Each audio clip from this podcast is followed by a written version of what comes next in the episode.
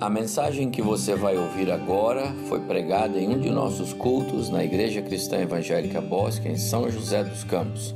Ouça atentamente e coloque em prática os ensinos bíblicos nela contidos. E eu pedi aos irmãos, assumam o compromisso de nós orarmos esta semana, todos os dias, pelos cristãos perseguidos. Não precisa levantar a mão, mas vou perguntar: você orou? Você se lembrou de orar, Senhor? Cuida daqueles nossos irmãos que estão lá sofrendo só porque são cristãos. Você lembra disso? Faz tanta diferença a oração da igreja aqui, a igreja livre. Se todos nós no Brasil, que no domingo passado celebramos o dia da igreja, o domingo da igreja perseguida, se todos nós nos lembramos de orar ao longo dessa semana, algumas vezes, Senhor, abençoa, cuida, Senhor. Não é nem para tire a perseguição, não adianta, porque a perseguição não vai sair, ela faz parte desse mundo. Mas se nós oramos por eles, era tudo o que Deus queria ouvir de nós para suprir aqueles irmãos nas suas necessidades. Deus não precisa de nós, mas Ele quer a nossa participação. Deus quer que a igreja ore, se envolva. Então eu pergunto: será que nós nos lembramos de orar é, por aqueles cristãos, eles lá e nós aqui formamos uma só família, um só corpo. Somos a igreja de Jesus. A questão é que eles lá estão na Nigéria, no oeste da África. A igreja deles lá não tem banco, não tem piso, é um toco de madeira que eles sentam muitas vezes. Eles cultuam de maneira diferente. Mas eles têm Jesus. São igreja. Se o arrebatamento for hoje, a gente vai encontrar com eles.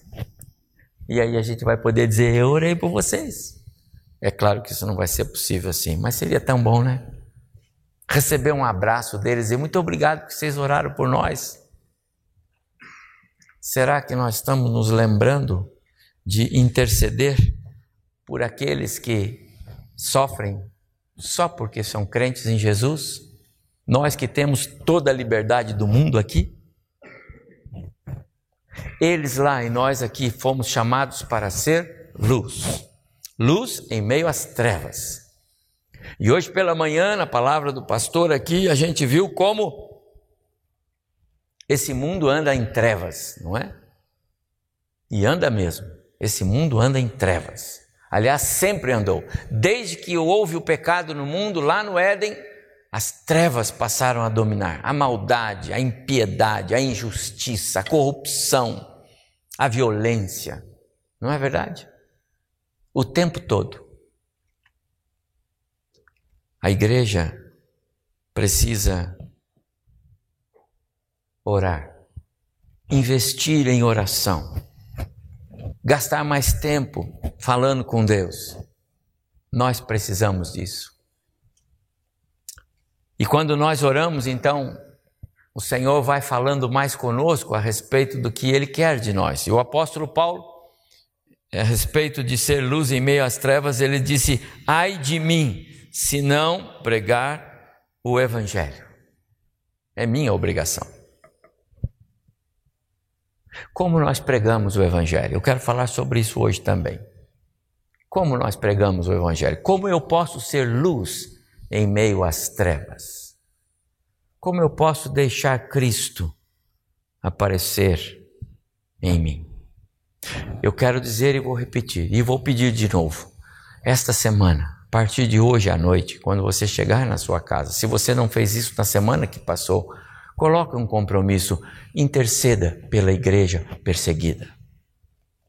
Interceda por aqueles países que estão lá nessa região da, do globo terrestre. Hoje o pastor ainda falou aqui a chamada janela 1040, é um espaço no nosso globo terrestre entre as latitudes 10 e 40, ali está a Ásia, África, ali estão os países mais dominados por outras religiões que não o cristianismo.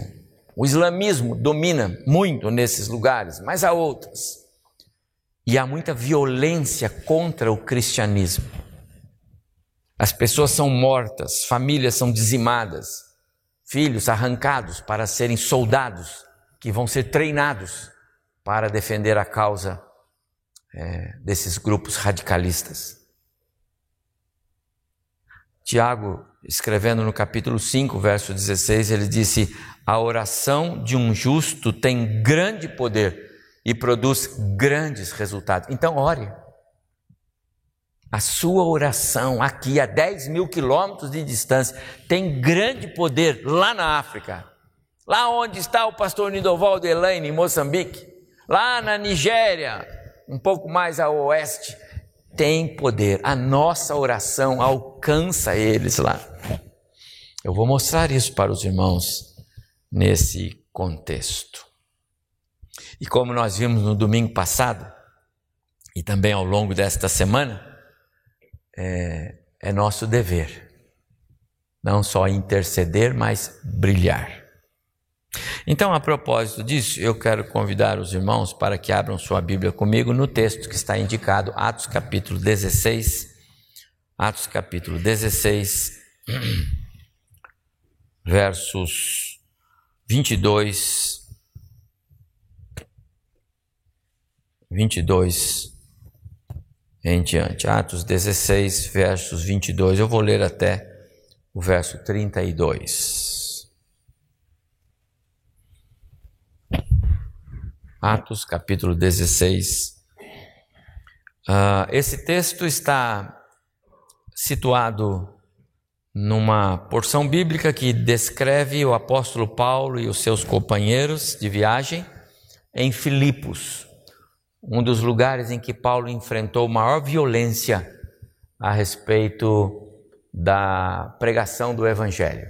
Aqui, em particular, ele está preso. E veja o que diz o texto, verso, verso 22 do capítulo 16.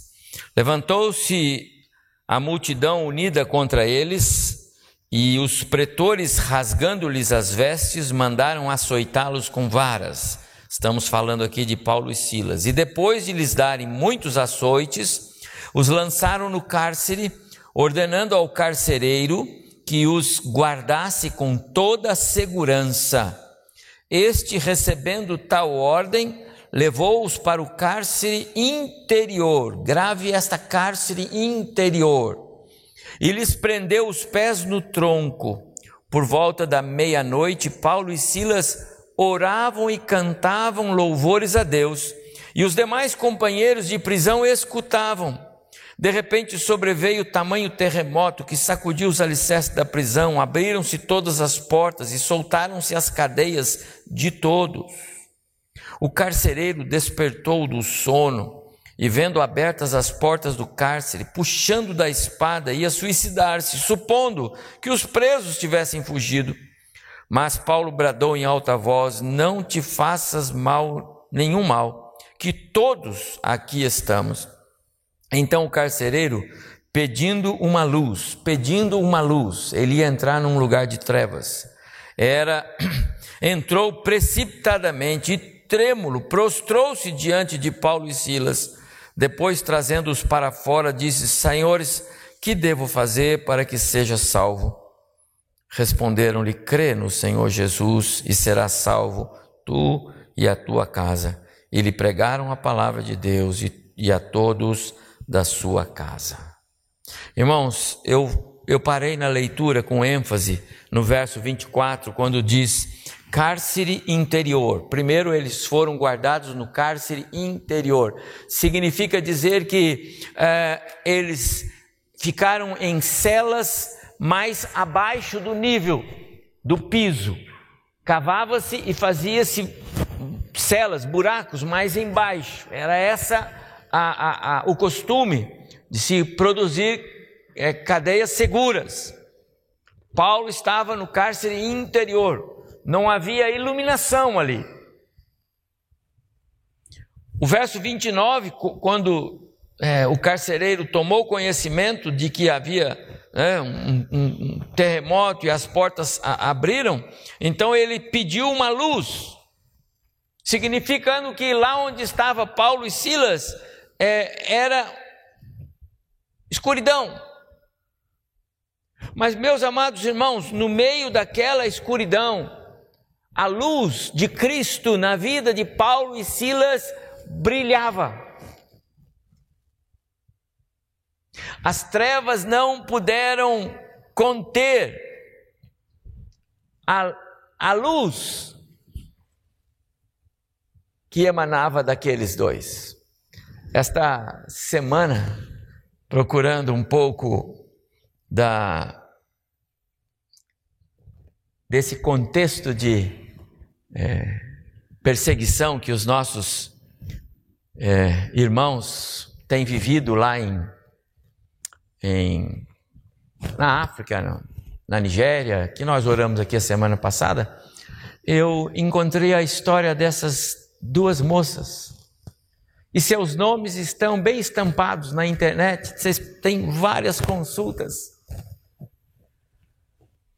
Duas jovens, e a e a, a manchete delas da, na, na internet, da, na página da Missão Portas Abertas, é exatamente essa. Cristãs são luz em meio às trevas em prisão no Irã. Essas duas moças foram presas porque elas eram membros ativas em suas igrejas. Elas eram envolvidas com suas igrejas. Como aqui vocês, algumas irmãs, se dedicam mais e fazem, lideram movimentos na igreja. Essas irmãs, elas trabalhavam lá em igrejas cristãs. Foram presas pelos, pelos extremistas religiosos. Presas. E elas contam que naquelas Naquela, foram condenadas a um ano de prisão. Eles condenam a um ano porque eles entendem que as pessoas se suicidam e que as pessoas não vão resistir. Então, é assim que eles fazem. E também quando as pessoas vencem esse ano, elas saem adoentadas e psicologicamente já sem condições. Então, essa é a condenação no Irã. Elas ficaram numa prisão em Evin, diz a matéria que é uma das piores prisões que existem é, nessa terra. Uma das piores. É, tal qual a prisão de Paulo lá em Filipos, é um lugar escuro, úmido, mal as pessoas conseguem é, enxergar uma outra a maior parte do tempo. E ali eles são açoitados, privados de alimentos, privados de qualquer tipo de atendimento é, médico, privados de ter contato com pessoas, mundo exterior, não tem essa lei que nem aqui no Brasil que o sequestrador só sai de trás da porta se a televisão e o jornal chegar lá, eles derrubam a casa, não tem problema. Não espera. Além de tudo, tem violência, não só do aspecto físico, moral, mas especialmente as mulheres. Elas sofreram. E no início elas contam que elas oravam: Deus, tira-nos daqui, livra-nos, Senhor, daqui. Mas havia muita gente naquelas, naquelas celas com elas, por onde elas transitavam ali. E então, conversando uma com a outra, elas chegaram à conclusão que elas estavam ali porque Deus tinha um plano para elas evangelizar. E elas não não foram desobedientes ao chamado. Começaram a evangelizar.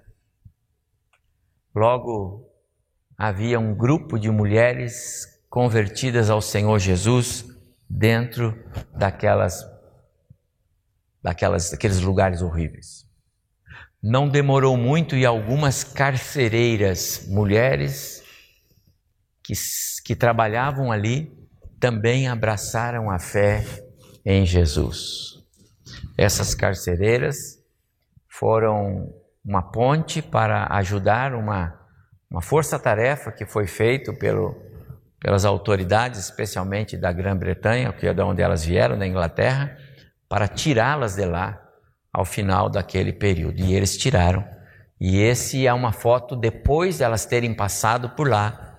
Essa foto é uma foto delas dando entrevista e contando isso que eu estou falando para os irmãos aqui. Luz em meio às trevas.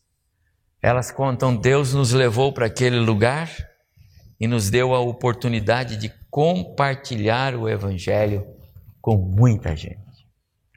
Nós passamos por ali, mas o Evangelho de Jesus ficou. Muitas mulheres, incluindo as carcereiras. O apóstolo Paulo, quando ele escreve aos Filipenses, no capítulo 1, e os irmãos conhecem bem esta carta de Paulo aos Filipenses, não é? É uma pequena carta, muito preciosa, muito pessoal, muito. Paulo está preso em Roma, passando por privações.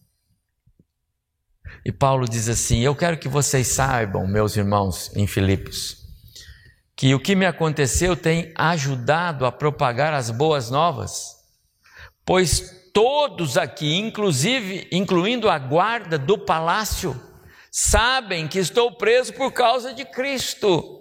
E por causa da minha prisão, a maioria dos irmãos aqui se tornou mais confiantes no Senhor, até os crentes, que antes estavam meio assim, né? Será que isso vai acontecer conosco? Mas o Paulo é tão fervoroso, mesmo preso, nós podemos ser melhores, já que estamos soltos. Nós, cristãos da Igreja Livre, Precisamos ser contagiados por essa fibra.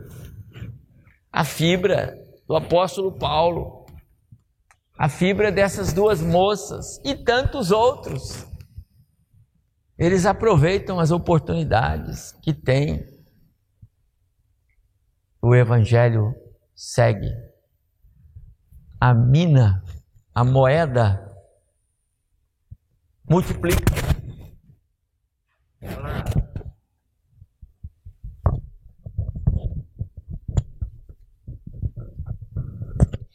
ela dá resultados para o Senhor que deixou-nos a incumbência. Será que a gente tem feito isso?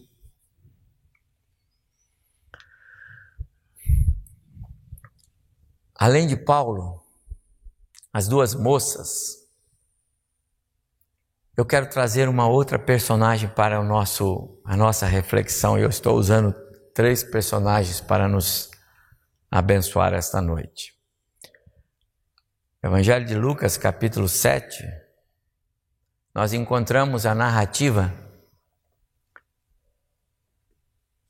de um encontro para o qual Jesus foi convidado. Era a casa de Simão. Simão era um fariseu, portanto, um judeu. E ele convida Jesus para um jantar. Além de Jesus, ele convidou outros. É claro, havia convidados naquela casa, naquela noite em que Jesus lá estava. E o texto diz que quando Jesus estava à mesa, aproximou-se de Jesus uma mulher, e o texto diz apenas que era uma mulher pecadora, não dá detalhes de qual era o pecado dela mas era uma mulher pecadora. E essa mulher se aproxima de Jesus, que certamente era um dos convidados, então reclinados, porque as mesas eram postas assim, e as, os assentos eram quase no nível do chão, e as pessoas ficavam recostadas, e entre eles conversando. Então Jesus estava lá, e os pés assim esticados, esta mulher chega, chorando, e as suas lágrimas caindo sobre os pés do Senhor Jesus, Com seus próprios cabelos ela enxugava os pés e depois, tirando um frasco de um produto muito especial, uma especiaria, um, um perfume raríssimo, poderia ser um óleo perfumado raríssimo, ela derramou sobre os pés, sobre Jesus. Quando Simão, o anfitrião, viu a cena, ele reclamou com alguns outros dizendo para Jesus não ouvir. Se ele soubesse quem é essa mulher, mas Jesus era movido pelo Espírito Santo em algumas ocasiões específicas que nós entendemos foi o Espírito Santo quem revelou a ele. E então ele disse para Simão: Simão, deixe-me contar-lhe uma parábola. E Jesus disse: certo homem é, tinha é, alguém que lhe devia muito dinheiro. E ele perdoou esta pessoa a quem ele devia muito dinheiro. Tinha um outro que devia pouco dinheiro. Ele perdoou esse também. Qual desses é mais grato? E ele disse: É claro, o que tinha muita dívida. Ele disse: Pois bem, esta mulher tinha muitos pecados. E foi por isso que ela veio aqui. Ela já foi alcançada pela graça. Não há dúvida que aquela mulher, quando se aproxima de Jesus, ela já tinha tido um outro encontro com ele. Em algum outro momento, essa mulher já passou perto de Jesus, em algum momento, essa mulher já foi abençoada. Portanto, alguns até dizem que era a mulher da qual ele expeliu demônios, outra era a mulher que era uma, uma, uma, uma mulher que é, vendia o seu próprio corpo, portanto, ele também a libertou desse tipo de prática. Não sabemos ao certo quem era essa mulher, mas aquela mulher experimentara o perdão, ela experimentara a graça de Cristo, de Deus na vida dela. E agora ela está ali com o coração muito agradecido. Trouxe um perfume precioso, chorava. O seu choro não era de dor por causa do seu pecado, era de alegria por causa do que Cristo havia feito para ela. Ela estava ali como uma verdadeira adoradora aos pés de Jesus, chorando e dizendo: Senhor, eu sou muito grata ao Senhor. Então Jesus disse para o Simão: Essa mulher está fazendo tudo muito certo. Ela compreende o tamanho do perdão de Deus por ela. Ela compreende o tamanho do amor que foi dispensado por ela, por isso ela está fazendo assim. Às vezes, meus amados irmãos, nós não entendemos o tamanho do perdão que Deus aplicou em nós. Às vezes nós não entendemos a morte de Cristo foi por nós, por mim, pelo meu pecado, para me salvar. Às vezes nós não entendemos isso. Por isso não temos gestos desse tipo, que para alguns são gestos extravagantes, são gestos loucos. Aquele povo vai na igreja domingo de manhã, vai na igreja domingo à noite, é loucura. E depois durante a semana. E ora todo dia e fala com Deus toda hora porque as pessoas não entendem o quanto nós somos gratos a Deus pelo que Ele fez por nós. Era para nós estarmos condenados ao inferno, morte eterna, separação eterna de Deus. Esse é o inferno. Todavia, o Senhor nos amou, Ele nos perdoou, Ele nos alcançou e mandou Jesus para resolver o nosso problema. Nós não somos gratos a Ele, não devemos ser, não devemos ter gestos assim. Aquela mulher, naquela sala cheia de homens,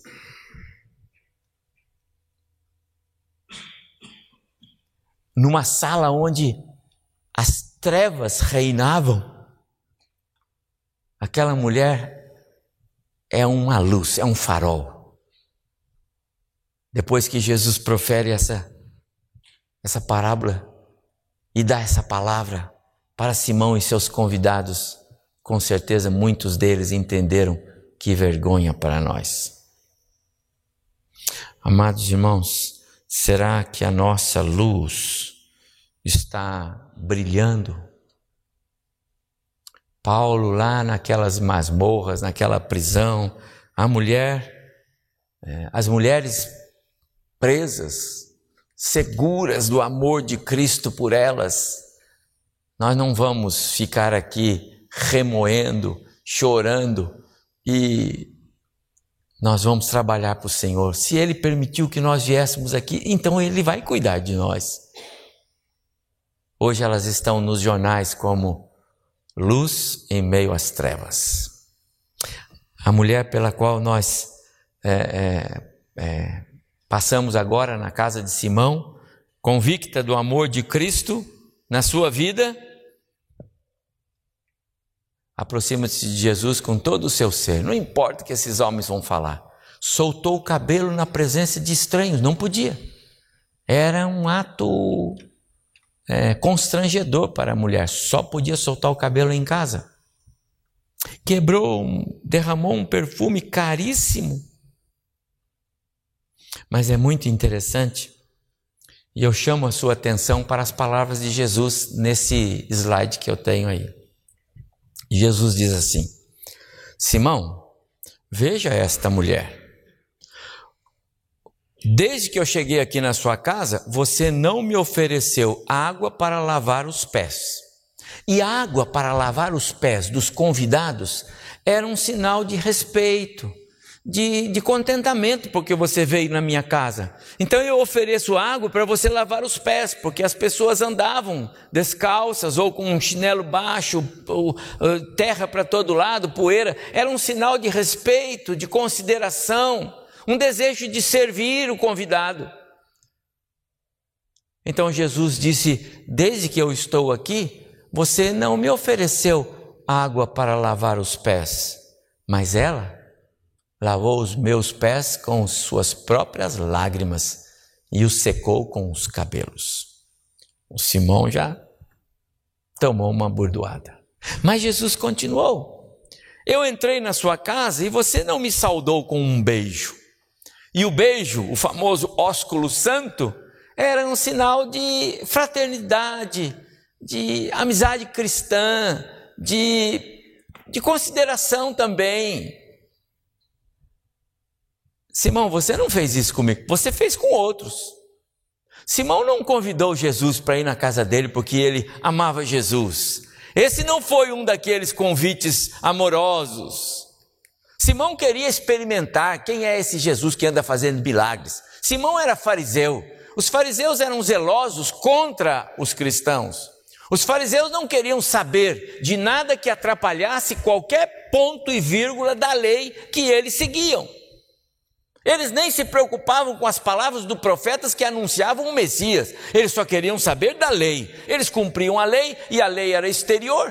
Portanto, eles podiam ser infringir a lei no interior. E assim eles faziam. Simão não estava sendo é, é, agradável a Jesus. Portanto, ele recebeu muito bem os outros convidados, mas Jesus foi escanteado. Você não me não me deu um beijo não me cumprimentou com, cumprimentou com fraternidade. E essa mulher não para de beijar os meus pés. Simão, tem mais.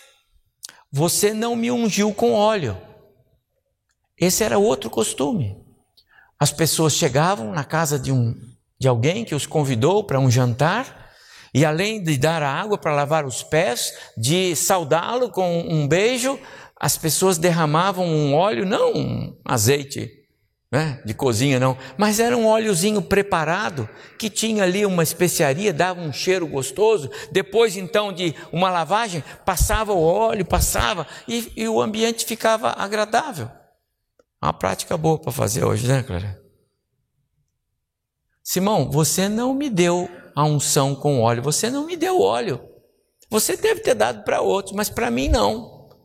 Agora, esta mulher, ela tem me honrado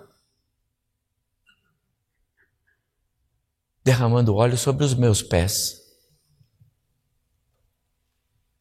Amados irmãos, que lugar Jesus ocupa na nossa vida? que lugar Jesus ocupa na nossa vida? Será que a luz de Cristo está brilhando em nós como brilhou na vida dessa mulher na casa do Simão? Será que a luz de Cristo está brilhando em nós como brilhou na vida daquelas duas moças lá naquela prisão no Irã? Será que a luz de Cristo está brilhando em nós como brilhou na vida de Paulo e Silas lá na cadeia, lá na prisão em Filipos? Esses personagens, Paulo, Silas, as moças na prisão, a mulher, eles têm consciência do tamanho do amor de Deus por eles. Eles têm consciência do tamanho do, da, da misericórdia de Deus. É a história que Jesus contou do credor. Quem, quem tem consciência do tamanho da sua dívida se alegra sobremaneira com o perdão. Muitas vezes, meus amados irmãos, eu entendo que tem pessoas cristianizadas, é, existem pessoas que já foram verdadeiramente salvas e não, não, não fazem questão da sua, da sua salvação, e existem aqueles que estão enganados no meio evangélico. Eu não sei qual é a condição que nós estamos enxergando pessoas hoje, mas existem muitas pessoas por aí que não param para pensar no tamanho do, do sacrifício de Deus, o Pai, em enviar o Filho para morrer na cruz, para que a gente possa brilhar. É tudo que Ele pede. Eu quero que você brilhe. Não custa nada a sua salvação. Ele não pede nada de nós. Deus não pede dinheiro algum. Deus não pede sacrifício algum. Ele só diz assim: brilhe para Jesus. Deixa a luz brilhar. A honra que damos a Jesus na nossa vida é uma forma de deixar a luz brilhar. Deixar a luz de Cristo brilhar tem grande valor no reino dos céus. Meus amados irmãos, você não imagina que grande valor tem na casa do Pai, no reino dos céus, quando nós deixamos a luz de Cristo brilhar. Quando aquelas moças decidiram agora, então nós vamos pregar o Evangelho. Ah, meus amados irmãos, o céu se. É, houve um reboliço no céu. Quando Paulo e Silas, no meio daquela escuridão, diz o texto, à meia-noite, e Paulo e Silas, um disse para o outro: Vamos cantar, vamos cantar uns corinhos aqui, vamos cantar. Não sei o que, que eles cantaram, mas cantaram. Naquela hora, meus amados irmãos, o céu parou só para ouvir o louvor de Paulo e Silas naquelas masmorras escuras em Filipos. Parou. Porque é assim que funciona. Deixar a luz brilhar, então, tem a ver com a honra que damos ao Senhor Jesus no nosso modo de ser, de agir. Você honra Cristo no seu modo de ser, de agir? Deixar a luz brilhar é entregar o controle de todas as coisas a Deus, confiando que Ele vai fazer muito melhor do que você faria.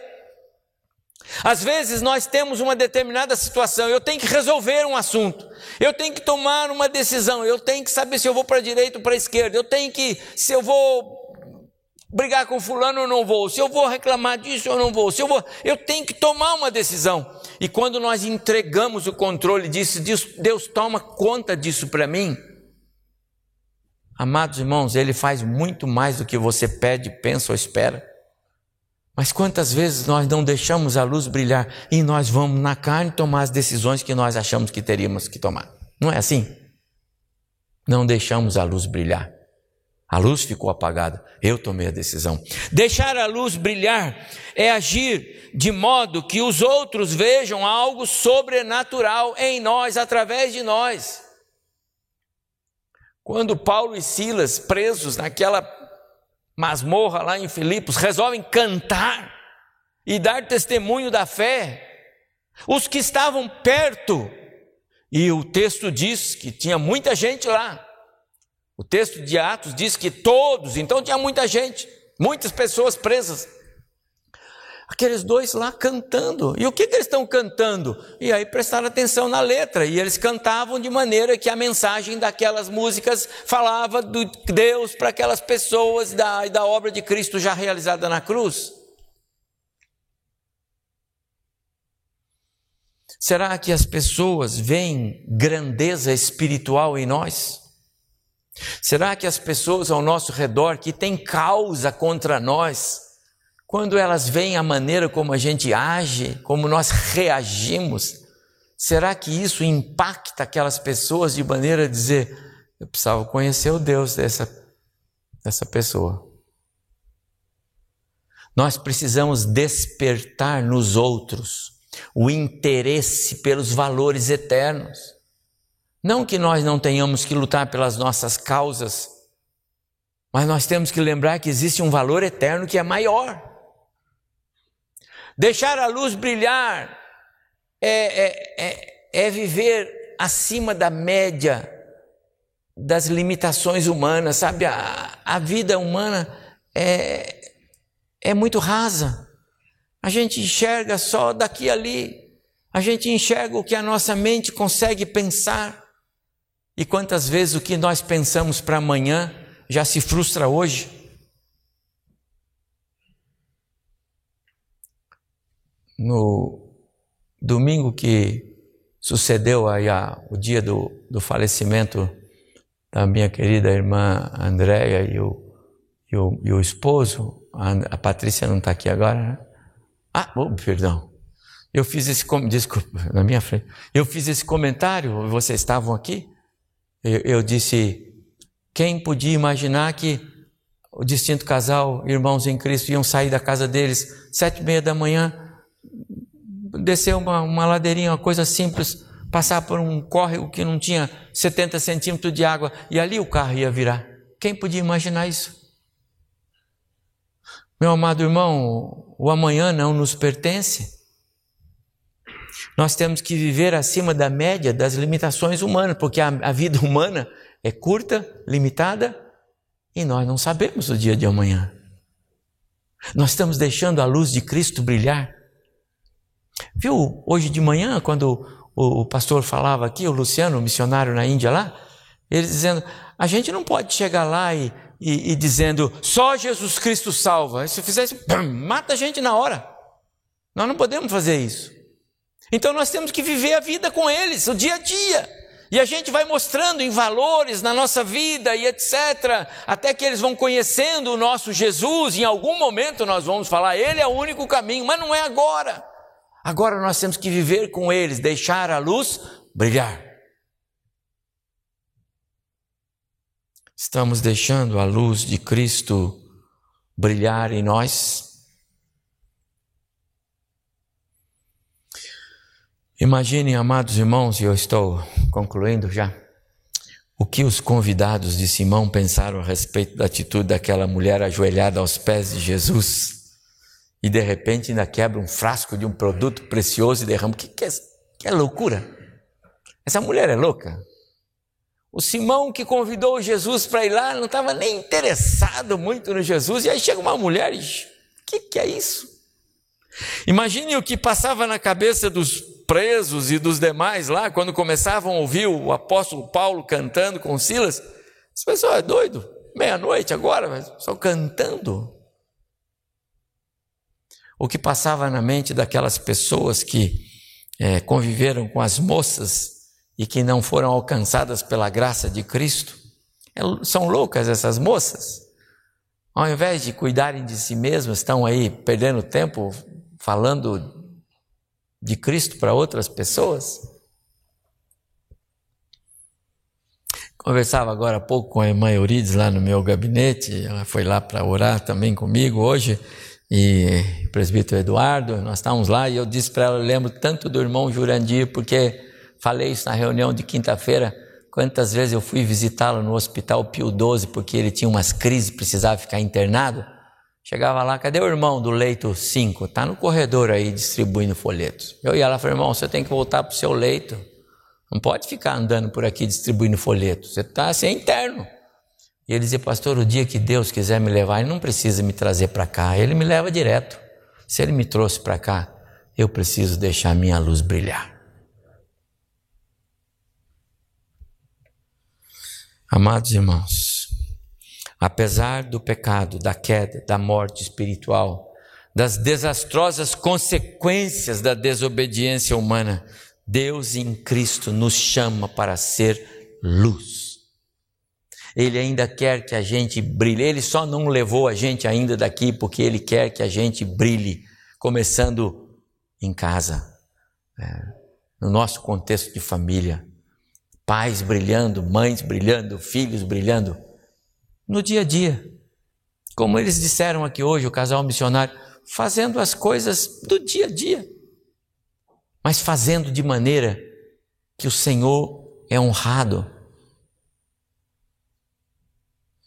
Todos esses personagens dos quais nós tratamos aqui hoje, eles tinham consciência do chamado para ser luz.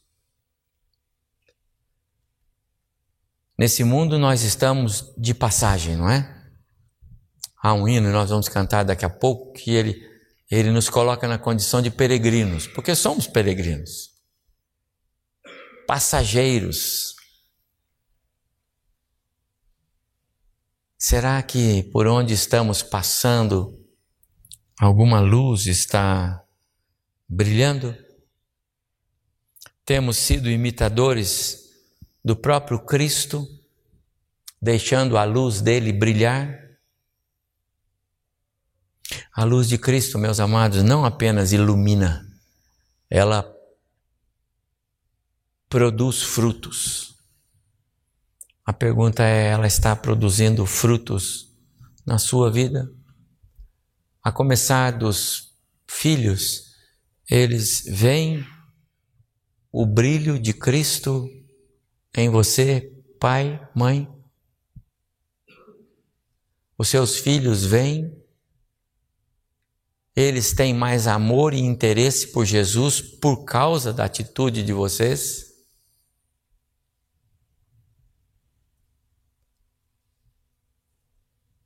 Hoje você vive a vida plena que Cristo lhe deu. Este viver é refletido de alguma forma na vida de quem está perto de você. Os homens de negócio, os companheiros de trabalho, os amigos da escola, os vizinhos, os familiares. Você que já foi liberto do pecado, tem sido uma luz para que outros também sejam? Foi por isso que Jesus te salvou e não te levou embora ainda. Foi por isso que Jesus te salvou e disse: fica aqui. Essa missão é sua. Esse trabalho é seu. Faça isto. E não importa se você apenas salvar uma estrela, como conta aquele cidadão que jogou uma estrela diz, mas tem tantas, mas eu salvei uma. Se você for luz para um, grande luz você será.